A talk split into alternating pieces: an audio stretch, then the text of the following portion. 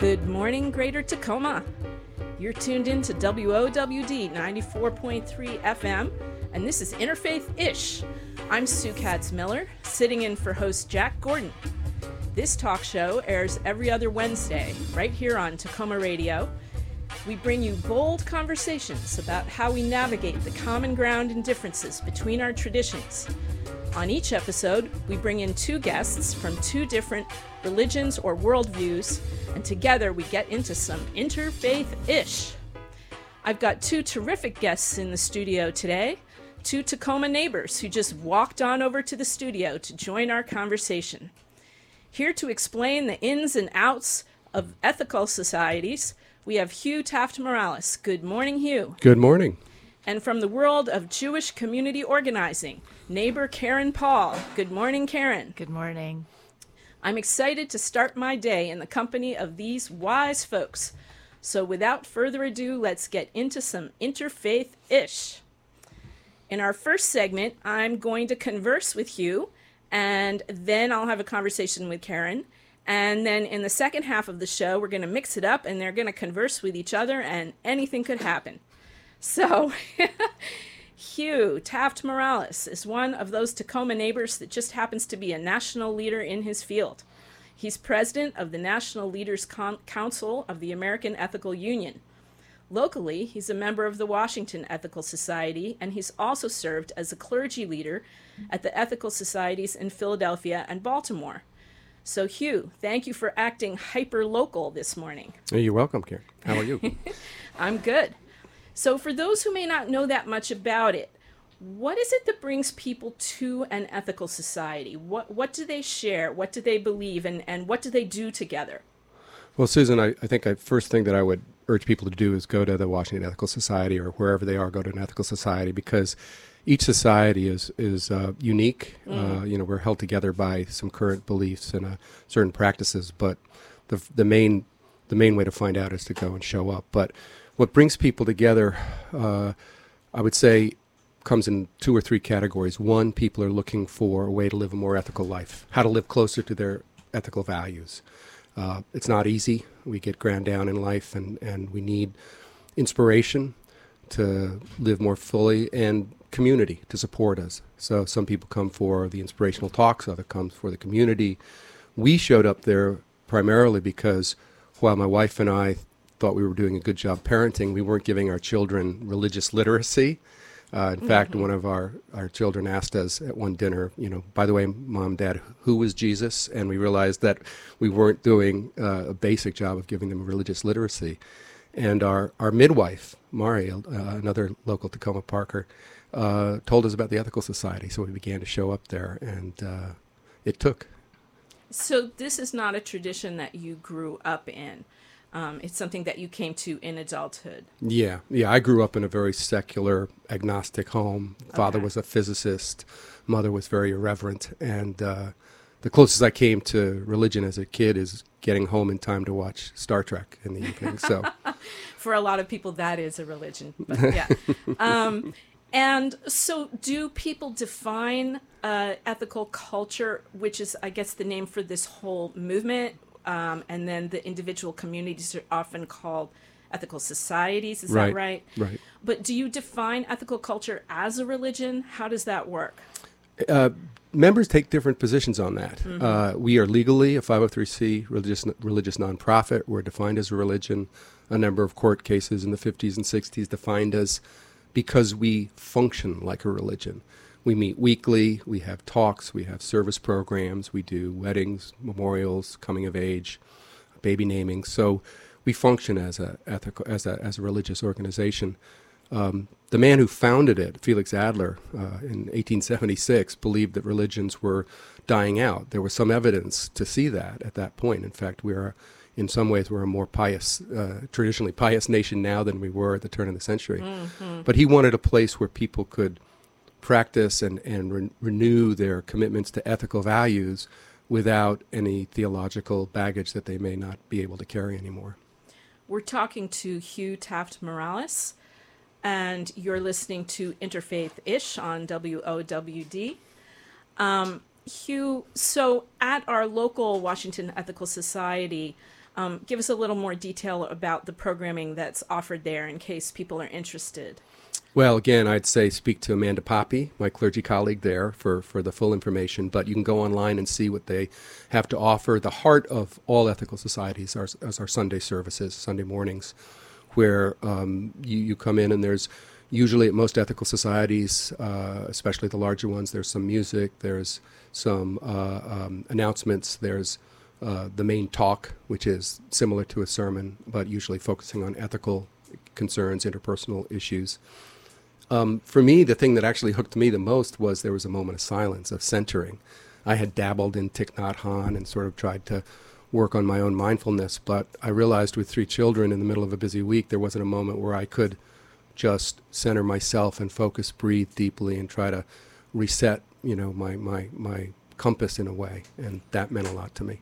And is part of what is bringing people to an ethical society the idea that they are not going to hear about God? I mean, I know you don't want to mm-hmm. define something as a negative, but is that what makes this different from most other religious organizations? Yeah, I mean, the, the term, the negative term I would use is we're non theist, and that okay. means we don't take a stance on whether God exists or not. Okay. We're, we're, most of our members generally are atheists or agnostic, but that's not what we are institutionally uh, mainly because of our belief that those issues have led to a lot of bloodshed and conflict in the world. Uh, there's debates over beliefs.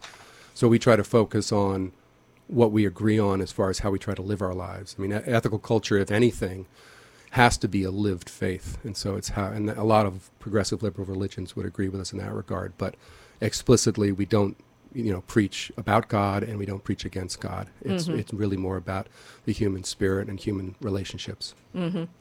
And you talked about the fact that when this movement was founded, Felix Adler felt that religion might be dying off, and then we had sort of the resurgence of a, a strong um, mainly evangelical Christian movement in the US with the moral majority and all of that. And now here we are, and actually the fastest growing segment when they poll US religion now is the religious nuns, and that's N O N E, not N U N. Uh, it doesn't translate very well for radio. But um, the religious nuns are a, a, a whole array of people atheists, agnostics, secular humanists, uh, people who believe in God but just don't want to join a particular denomination, and so they check the none box on that survey. Um, but this is the fastest growing segment of our population when we do poll. And so, um, has that given new energy to ethical culture nationally? Uh, how many ethical societies are there across the country? Do we know? Yeah, there are about 20. Uh, the okay. larger ones are on the East Coast generally, but we have a very big one in St. Louis as well. But Washington and New York, and I'm in Baltimore and Philly, as you know. But the I, I think the, the, the question about the nuns is fascinating because there is this sense of, oh boy, here's this growing dis- disillusioned group of ex religious people that might come to us now. But in fact, the Pew study shows that one of the leading characteristics of the nuns is that they're not joiners, mm. and it's sort of following a trend of, of Putnam's bowling alone from about you know 20 years ago, where right. less and less are people looking for deeper connections. Now, I think in some ways that's due to uh, the fact that we are so busy that that that media things are coming at us so quickly that I think we're not, we're overlooking the need for deep connection, and so we're hoping that eventually that will lead people looking for a non-theistic alternative to traditional religion. Mm-hmm. Um, and there's been some growth in some of the societies, yes. Yeah, but a lot of people are spending their Sunday mornings reading the paper, going to brunch, and then taking the kids to soccer. Right. I and mean, I think there's a lot of discussion in ethical culture about how do you how do you share your community and your values in ways that don't necessarily imply the Sunday morning routine. So we're looking to do more work online and to do a lot of work in collaborative ethical action projects where you meet on the streets or at protests or at soup kitchens or in other ways of coming together and, and practicing your faith. Right. Third spaces. Um, can you give us a link if people are interested in participating, say online? Is there an easy way to do that? Well, if, if you're in the Washington area, I would go to the Washington Ethical Society website, but you can also go to AEU.org. The American Ethical Unions are parent organization, and they have links to all the societies there, but you can read more about ethical culture and certainly contact me at the Baltimore or Philadelphia Ethical Societies, and I'm happy to share more.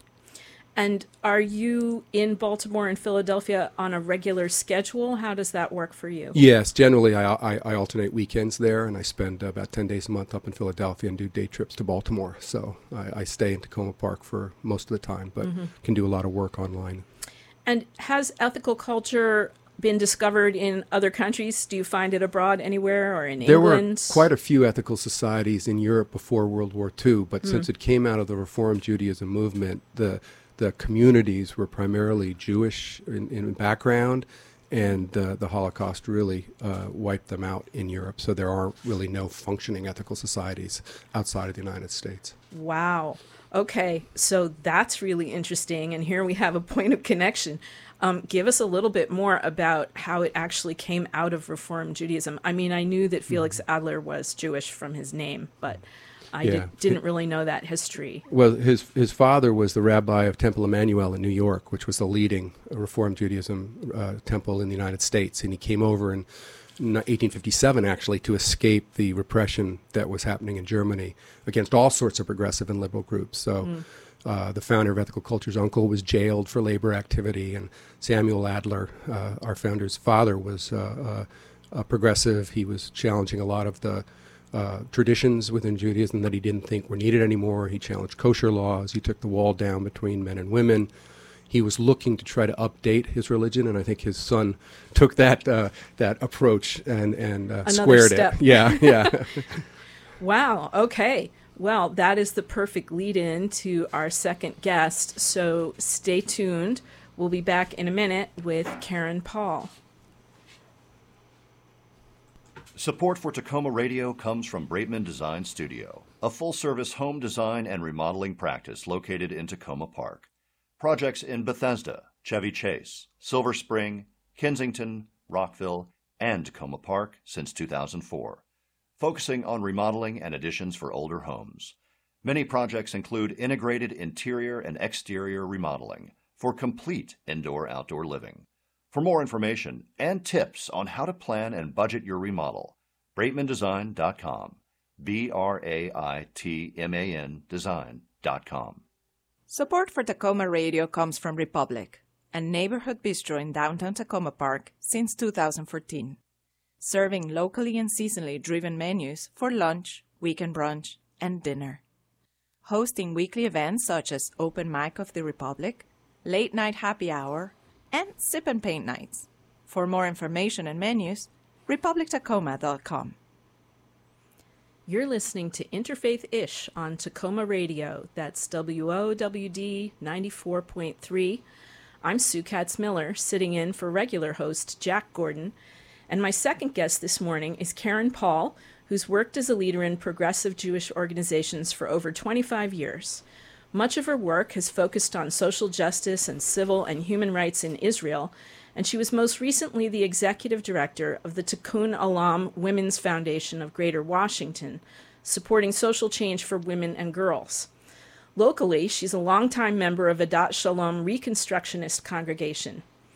Karen, thank you for being here. Thanks for having me. So, did you know growing up that you were going to work professionally in Jewish community organizing? Is that something you envisioned for yourself when you were a girl? Oh, my goodness, no.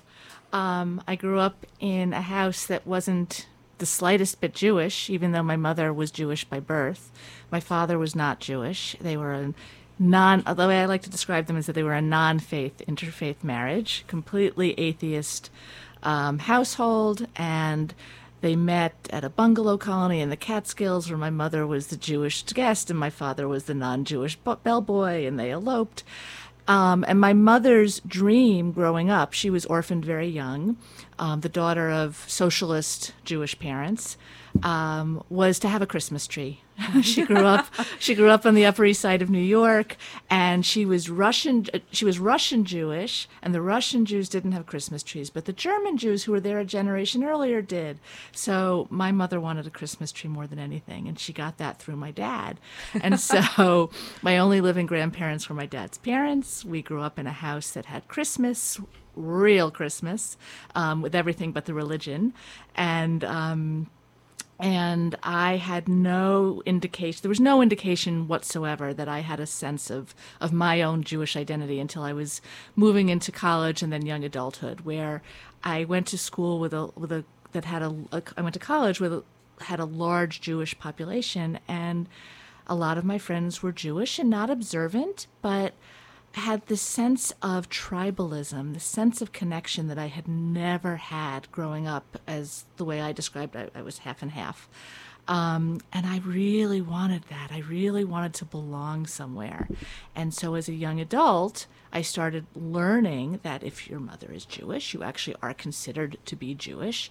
And it took me on a, on a journey, on a path. Um, and so it wasn't until my young adulthood where I was I, where I was on that path, learning about what it meant to be Jewish, getting married to someone who was Jewish, and happening upon a job in the Jewish community that really started me on that in that world. And then you just ended up staying in this world professionally and for I, your whole career. So far. Yeah, yeah, yeah. yes, with some breaks. And I would just point out that the idea that Judaism passes only through the mother is an orthodox and conservative view as somebody who's Jewish on my other side and claims my Judaism. I always have to make that point. Mm-hmm. Um, and now you're a member of a Reconstructionist synagogue. So mm-hmm. can you educate us a little bit about Reconstructionism and how is that different from the slightly larger and more familiar movements that people might know about Orthodox, conservative, and Reform? Oh, and my husband and I started looking for a shul, for a synagogue that really addressed all of our needs. We needed a place that felt welcoming to someone who, like like Jonathan, was observant to some degree in and had grown up in a conservative house and cared deeply about Hebrew liturgy, um, and someone like me who knew absolutely nothing, not not the melodies of the prayers, not what the prayers meant, nothing about the, the, the, rituals or, or what a prayer service looked like. And we found it in Reconstructionism. And our Reconstructionist synagogue, Adat Shalom, is just a, a really warm and welcoming place.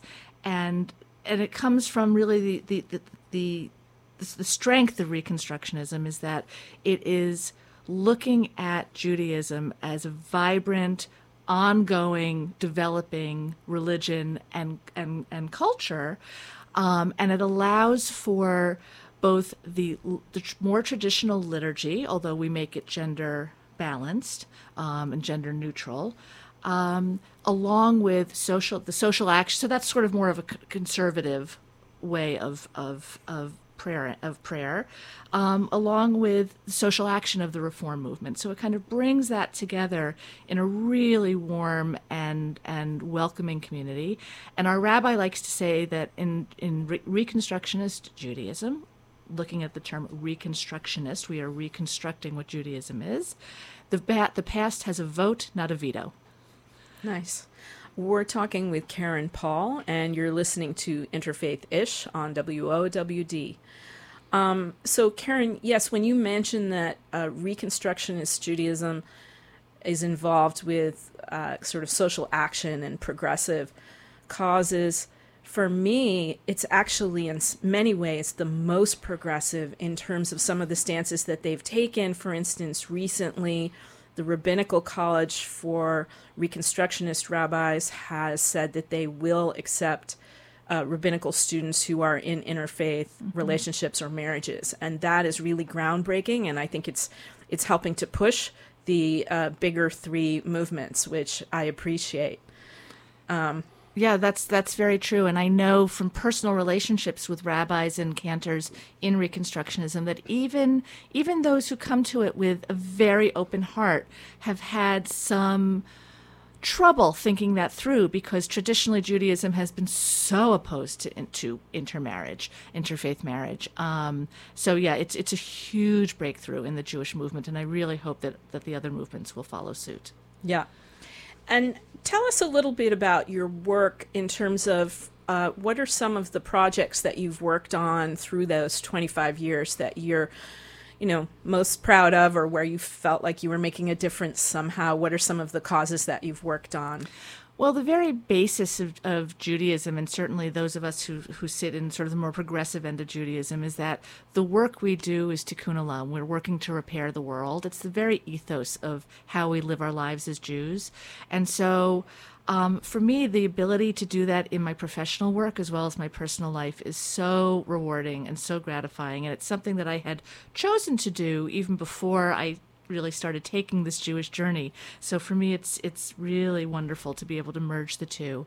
Um, I've spent over 20 years working as the Washington director of the New Israel Fund, which is an organization that's committed to social justice um, in Israel and really is behind the the development and support of the hundreds and hundreds and hundreds of civil and human rights groups throughout the country. And so I've spent my a good portion of my adult of my career here raising money and doing programming and learning to um, and learning from the donors and, and the people with whom we work in Israel on the issues of civil rights there. And then most recently, I was giving, I was a grant maker at Tikkun Olam Women's Foundation, supporting social justice and civil rights um, grant making, both here in Washington and in Israel for Jewish women, women and girls. Mm-hmm.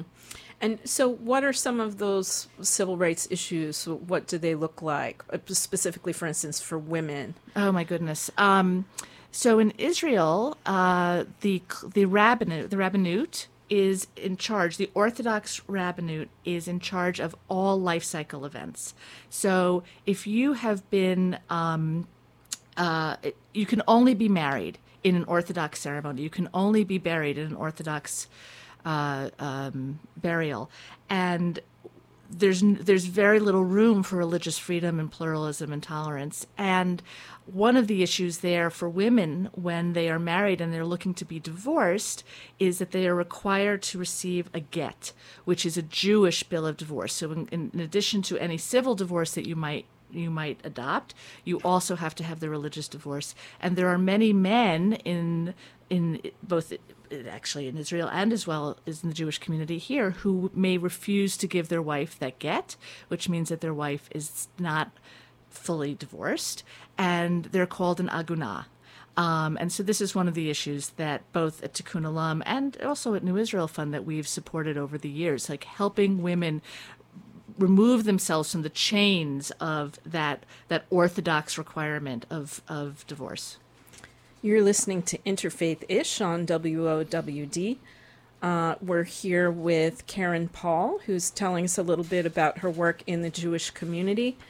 And we also have guest Hugh Taft Morales, uh, who's from the world of ethical culture. And in the second about half of our show, they're going to converse with each other and with me. I can't resist jumping into this conversation. Um, so, Karen, I do like to highlight the fact uh, when we have them on the show of people who come from interfaith families, because as you know, I do as well. Do you see that background, and this is sort of my pet theory, as inspiring you in some way to do the kind of bridge building work that you've done professionally? I've never really thought about it that Ooh. way. now you and I, you and I have talked about interfaith yeah. families over many years. Um, I think what it's done is opened me to just the questions and the the idea that people come from many different places and many different points of view, and that allows me to be a good listener and to not make automatic decisions about what I'm what I'm looking at or or um, or thinking about, and I, it leaves me very open, I think, to the possibilities of of all the issues at hand. I hate to think that I made you say that. um, and could you just speak for a minute to what it is about Judaism that you think inspires um, progressive social action because there's clearly this thread going back you know at least in the us we think about you know lawyers involved with the civil rights movement um, and there have been a lot of ups and downs in that relationship um, and i'm not trying to romanticize it but um, when i look at people on the front lines and a lot of causes you know whether it's advocating for women advocating you know for immigrant communities. You see people, I think, inspired somehow by their Judaism. And is there something in the the liturgy, the the text that you think is driving this? Well, I really do think it comes back to the, the ethos of Tikkun Olam, of needing to repair the world. And I've been thinking about this recently because a lot of the protest marches that we've been having here in Washington have been held on Saturday, on Shabbat, which is in Judaism the, the sacred day of the week. Um, and our clergy have been participating in those marches and have given credence to the idea that instead of sitting in services in shul on Saturday morning, if you are downtown, if you are protesting, you are marching with your feet, as the great Jewish philosopher um, Abraham Joshua Heschel would say. Pray, You're praying, praying with, your feet. feet. Yeah. And that that is equally important to be sitting to, to sitting in shul on, on Shabbat morning. That's beautiful. We've been talking to Karen Paul, a Jewish community leader working in the nonprofit and foundation world, and you're listening to Interfaith Ish on WOWD 94.3 and streaming at takomaradio.org. We're here for our bi weekly, that's every two weeks in this case, Interfaith Talk Show, where we talk about the common ground and differences between our traditions. I'm Sue Katz Miller, sitting in for host Jack Gordon. Jack will be back next month, but we're here every other Wednesday from 9 to 10 a.m., and this is the second half of the hour where we encourage our two guests to model diplomatic interfaith and interworldview engagement. No, that's a lot of pressure, guys. really, we're just having a conversation between neighbors, is what we're doing here. Um, so today we have Karen Paul, who works in the Jewish community world, and Hugh Taft Morales, who's a leader in the world of ethical culture. And I'm going to now hand over the mic to our guests to ask anything they want of each other, follow up on the stories they just heard about their work, about their communities, um, and what they've brought, each brought to this discussion. Um, take it away, Hugh and Karen, or I can jump in. Does one of you want to start? I got a question for Karen. Okay. Tikkun olam is a, a phrase that I've borrowed and used because I think a lot of ethical culture is focusing on how to heal. Uh, the wounds are so deep. I think people seek out uh, religion or alternatives to religion because of the pain and suffering that they're feeling so deeply. And I'm interested in the fact that you've worked for an organization dedicated to social change for women and girls because, to a degree, if I can be bold enough to say this, that I think the world is um, in need of more healing that um, does not always come uh, as easily for alpha males who tend to run our civilization. And, and we, we're at a point in time now where where the realization of, of the need for healing is, is rising along with women's political leadership. And I'm curious as to whether that is a big factor for you or in the organization, how much of that perspective is a part of Tikkun Olam. Well, again, this is so interesting because I've just been thinking about this recently, or as recently as yesterday. Um, as you may know, as I'm sure you know, the Me Too movement has risen up over the past year. And my tenure at the Tikkun Women's Foundation coincided with the, the start of that of of the movement. And one of the things that I was able to accomplish in my in my year at the foundation was to bring together over 40 Jewish communal partners for a town hall conversation about Me Too in the Jewish community, particularly.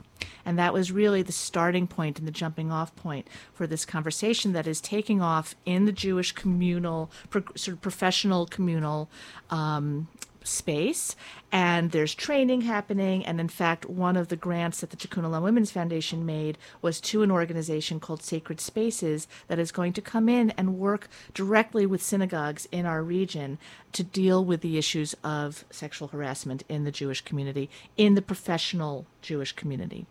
Um, so in the clergy and not not among the membership per se of the, of the congregation.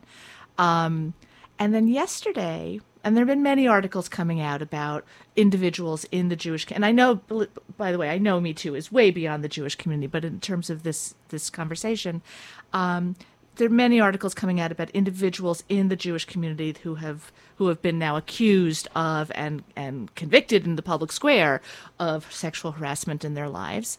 Um, and a good friend and another Takoma Park neighbor posted one of those pieces yesterday and said he was horrified to see that this had happened with another particular person.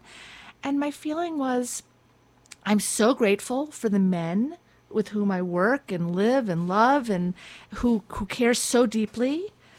But I'm so pissed off that they are so surprised that this has been happening because for the women I know and love, we've been seeing it our entire lives. So the idea that um, that it's shocking that it's shocking yeah. is is shocking and upsetting and it just to me points to this need for for you know continued conversation continued um, reliance on truth finding um, and continued feminist focus on issues involving women and girls in our community. So, um, I guess it's hard to ask Hugh to respond to that. And, uh, yeah.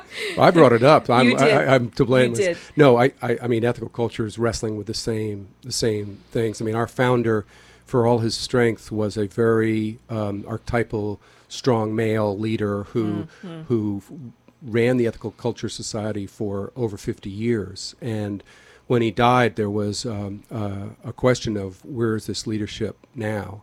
And I think one of the things we're seeing more and more now is this appreciation for relational leadership and community capacity building, which demands that people um, operate on, a, on, on levels of equity that we haven't seen before. And that, that means all forms of systemic oppression, whether it's sexism, misogyny, or, or racism, or, or cisgendered bias, needs to be dealt with up front. And that means centering voices who have not been centered in the past as often. And so, you know, thankfully, uh, due to primarily the, the, the um, incredible uh, female leaders within ethical culture, our, our three largest societies have uh, clergy leaders who, who are women, and, and the change is, is still, you know, beginning, uh, yeah. but I, I think yeah. we have a long way to go. Yeah we don't have a lot of religions or religion alternatives in this country that were founded by women. Just putting that out there. Mm-hmm. no, that's true. So we're still working really, really hard to kind of balance the, the ship. I feel that's, you know, listing dangerously. Um, you're listening to WOWD 94.3 Takoma Radio, and this is Interfaith Ish. We're here with guests Hugh Taft Morales and Karen Paul in conversation. Um, you know, it's common, it's actually the norm in a lot of Jewish congregations to have atheists, agnostics, and humanists um, sitting in community. And there are also a lot of people of secular Jewish, ethnic Jewish background in ethical societies. So, in a way, you have these options and somebody who is, say, uh, an atheist, uh, ethnic Jewish person could go either direction. Um, I see all of this in Venn diagrams because that's the way my mind works. You know, what do you think it is that draws people towards a Jewish community versus uh, an ethical society or one of the other alternative non religious communities that have been springing up? Um, I mean, I, I I'd suggest part of um, what I think the value is of ethical societies is that they offer a place for people to heal from their own religious wounds. I mean, many of our members are from the Jewish tradition, but uh, a high degree, uh, actually, in, in, in Philadelphia in particular, are ex-Catholic, and it's interesting to see the difference mm. the difference that the community how the community serves those two groups because for many of the ex the ex Catholics, um, they come to us feeling wounded or betrayed in a way where they need the non theist focus that elements within our program that may seem to religious trigger um, experiences or, or, or, wounds that they've had in the past. Um, and I don't see that as much from our members that come from the Jewish tradition. So mm-hmm. it's another interesting distinction because I think within, as you mentioned, within Judaism, there seems to be much more of a um, acceptance of people having very different metaphysical views about the existence of God or not, mm-hmm. uh, and the cultural identity is more important. Um, and uh, for me, and it's interesting, Karen and I both grew up in pretty agnostic households. I didn't have any wounds from religion, but those close to me who did um, feel that it is uh, that ethical culture at least serves a very important role of allowing a congregational format uh, and community for healing without any of those theological triggers. Mm, mm, interesting. And this was actually, actually actually the exact question I was going to bring up and ask and ask you. And I was thinking about this um, because in my young adult search, I was looking for community. And had I not married someone who was Jewish, had I been looking for community on my own or with somebody else, perhaps I would have found ethical culture. And when I remember when I first learned about it, because my neighbors were got very involved as well, um, I thought, oh, religion without the God that works for me, um, because that's not anything that that's my mind has never been changed about that, even in all my years, sort of being active and involved in the Jewish community. Um, and but but there is something different and special about the Jewish world, and that is the peoplehood, the culture, the sense of belonging to something that is is so filled with history and so filled with tradition. Um, and there's something very, very filling about that, and that really spoke to the, the needs that I had when I was a young adult. That's probably maybe the biggest difference between you and I because um, when I got into ethical culture, I was not looking for a community. Actually, um, I was teaching at a small private school that that sort of provided that sort of sense of a deeper, ongoing relationship with other people in a, in a shared quest. Uh, and uh, it was at Edmund Burke School, and it was founded basically on social justice principles. And so that fed me that. So I wasn't looking for that. And what was necessary for me when I got into ethical culture is to realize how much freedom I had to not um, color my identity so fully with ethical culture. So I wasn't, you know, any any sort of sense of tribalism I recoiled from, and it was in fact the the free thought tradition and the skeptic tradition that fed into ethical culture. Because that was the other piece that uh, I didn't mention earlier that Adler grew up in the United, or as as a young minister, he was part of uh, a free thought culture that was questioning a lot of other other other religions and was promoting freedom of thought. Without that being central, I think I would have uh, I would have found it more difficult. I, I do think it's interesting that with identity we tend to sort of want to put people in one box or another, as opposed to the fact that people can be many things. And I think that's something we're we're beginning to learn more about. That you don't have to only be this particular or have this particular perspective. Um, at the same time being clear that an organization exists for a given mission or purpose so that that that we are comfortable saying this organization stands for these values and I subscribe to them but the organization doesn't define me. And that was very important to me. You're listening to Interfaith Ish on WOWD we're here with guests Hugh Taft Morales and Karen Paul neighbors in conversation on some interfaith ish um, Karen, I guess I preempted your question. I have to learn to let my guests converse and not jump in all the time. Did you have anything else you wanted to ask you? Um, that was actually the that was the one question, but it's you know it's interesting about the community. Back to the question of community, we all live in a very we have made a very distinct choice to live in a community that is very very communal and that was feeding my needs at the same time that finding my path in Judaism was feeding my needs. And so, um, at what's interesting to me is someone who um, was not raised with any doctrinaire around religion. Um, I think I find myself as I've now moved well into adulthood and late middle age and have taken many journeys over that that period of time that it's exactly as Hugh just said. You you identify yourself in different ways, and perhaps different ways in different times in your life. And so I'm finding myself less connected, for instance, now to the synagogue, qua synagogue, um, and more to thinking about how Judaism affects my life in a more kind of in a more global way, um, and don't feel this need to again sit in shul on Shabbat morning, although it's always lovely and wonderful and meaningful when I do, but trying to find um, that path through different through different vehicles and and and the Jewish community writ large is looking for that as well. I have to say, one of the things that um, here in Washington, at least, I know that synagogues are finding is that many of those synagogues were built out in the suburbs. You know, the Jewish community started kind of in the middle of the city at Sixth and I area. In fact, it used to be at the turn of the century that those streets were all closed off when the high holidays were, were you know came around. Mm. Um, and as the Jewish community started moving outwards to into Montgomery County, the the synagogues followed, and the synagogues are there, and those buildings are there. But the Jews are actually starting to come back into the city, mm. and so uh, Adat Shalom is finding that they're trying new ways of reaching their community and their congregants by taking some services on the road, moving it into the city, um, thinking about how do you reach people in different spaces and different places as they take their journeys, both young and old, um, and as the synagogue life, a synagogue life does as well. Yeah, and that's happening across the country.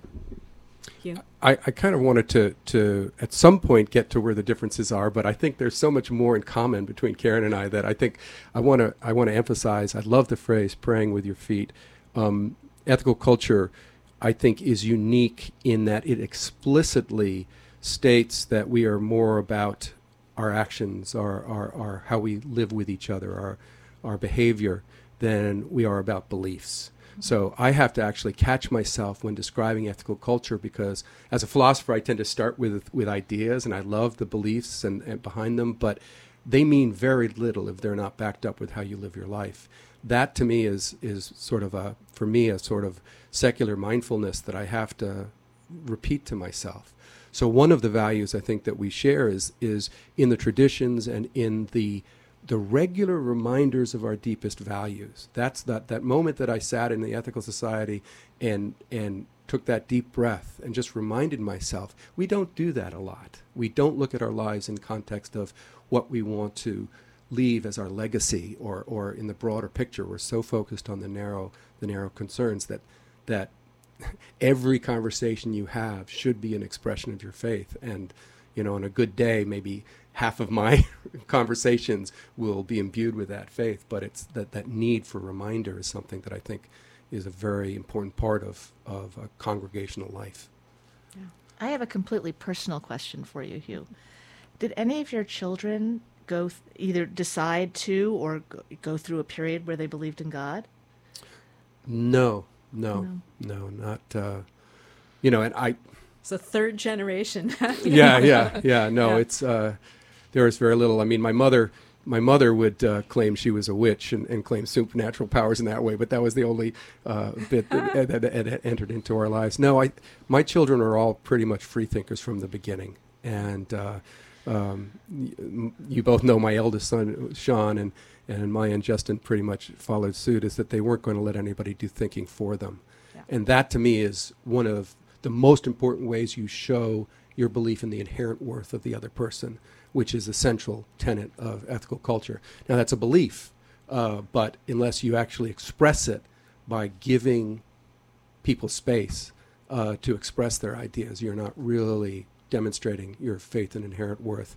Uh, the coming of age program at the Washington Ethical Society was the most liberating experience for our family in allowing our children to grow into adulthood in a way where they were independent, respectful, constructive, and totally their own person. And that was that was incredibly important to us. You're listening to Interfaith Ish on WOWD 94.3 FM and you can stream at takomaradio.org. We're here with Hugh Taft Morales and Karen Paul, neighbors in conversation on some interfaith ish. Um, Hugh, we didn't really talk about how you transitioned mid career from being a, a, teacher to deciding to really put your, your full professional self into being a leader in ethical societies. How, how did that come about? Well, when I taught at Edmund Burke School, I was teaching history, philosophy, ethics. Uh, for a while, I ran the community service program, and for a while, I, I ran the diversity program. So it was basically ministry to adolescents. um, and uh, it was really actually very, uh, there was a moment where I was watching the debacle of George W. Bush's uh, election and then into the the the, the, the which, quack, which now seems quaint. Which Sorry. seems quaint. I know Yeah, it's, yeah. it's it's ridiculous, but I, I felt that I, I wanted to make a contribution on a on a um, more social level, and so that was the transition I made out of teaching.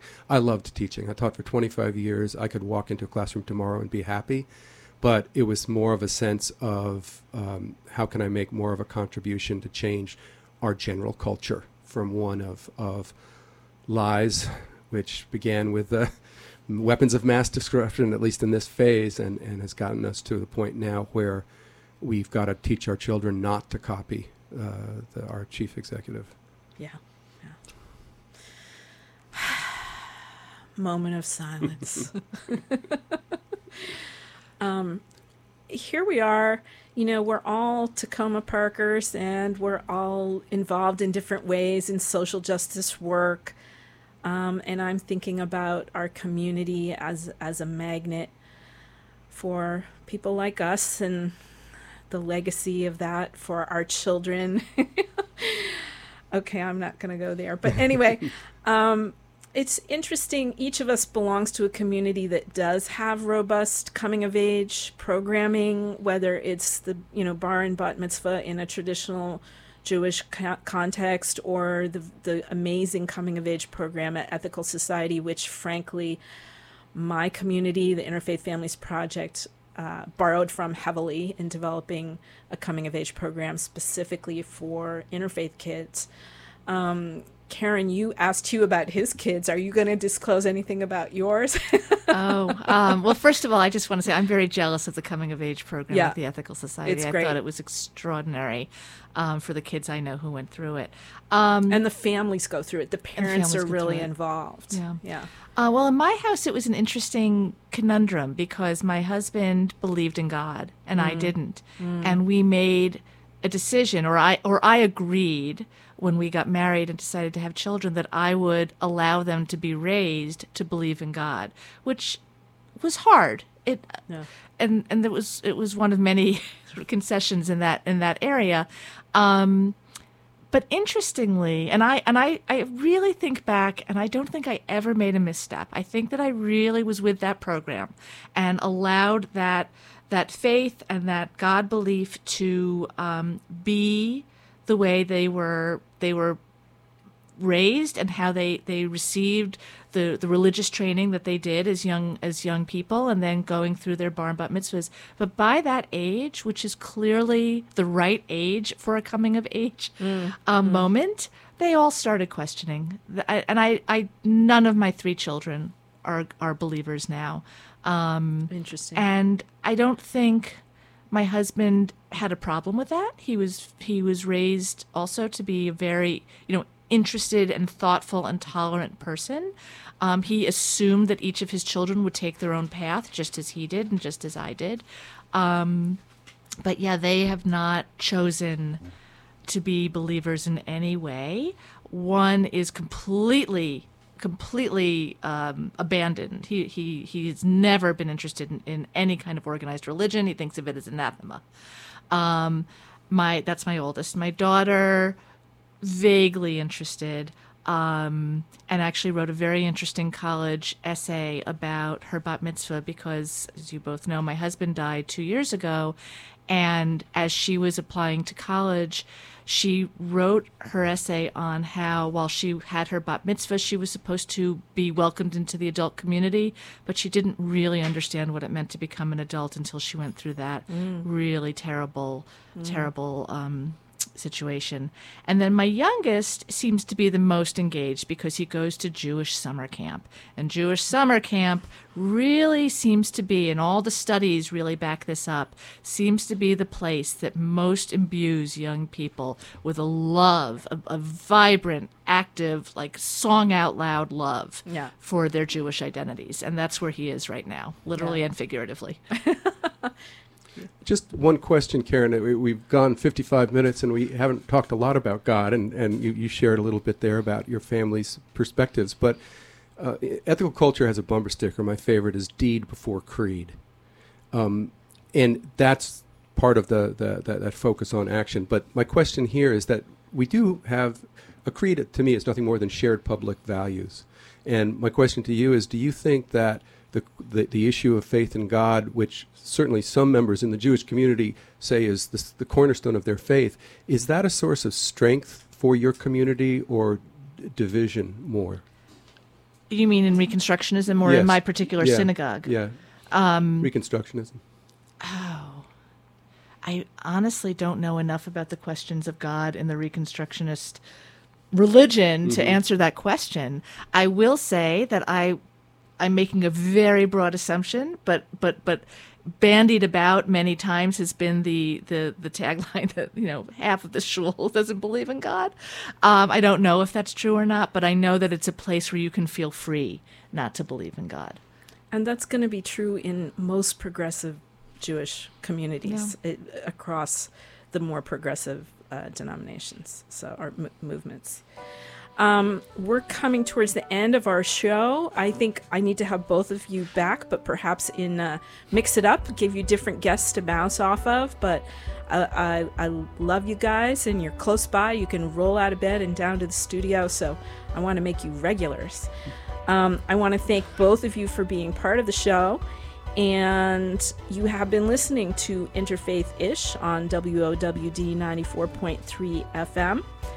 I'm Sue Katz Miller, sitting in for host Jack Gordon. And we've been talking to Hugh Taft Morales uh, and Karen Paul. And I want to thank our listeners for tuning in. We've had an amazing experience. Uh, over the last three episodes, I have been sitting in as host, and in two weeks, you're going to have a special treat. Uh, guest host Miranda Hovemeyer will be here for her first voyage as host. And then Jack Gordon, your regular host, will be back later in August with his wild style of intersectional, interreligious, irreverent ish. So I want to give a special shout out to Steve Hoffman for running the controls for me over the last three shows here in our Takoma radio studio on charming Westmoreland Ave. And of course, thank you, listeners, for spending your hour with us. Let us know if there's interfaith ish you wish to dish by writing an email to interfaithish at gmail.com. That's interfaith, I S H, at gmail.com. And up next is Borderlines with Bobby Hill on the People's Voice of Choice, WOWD.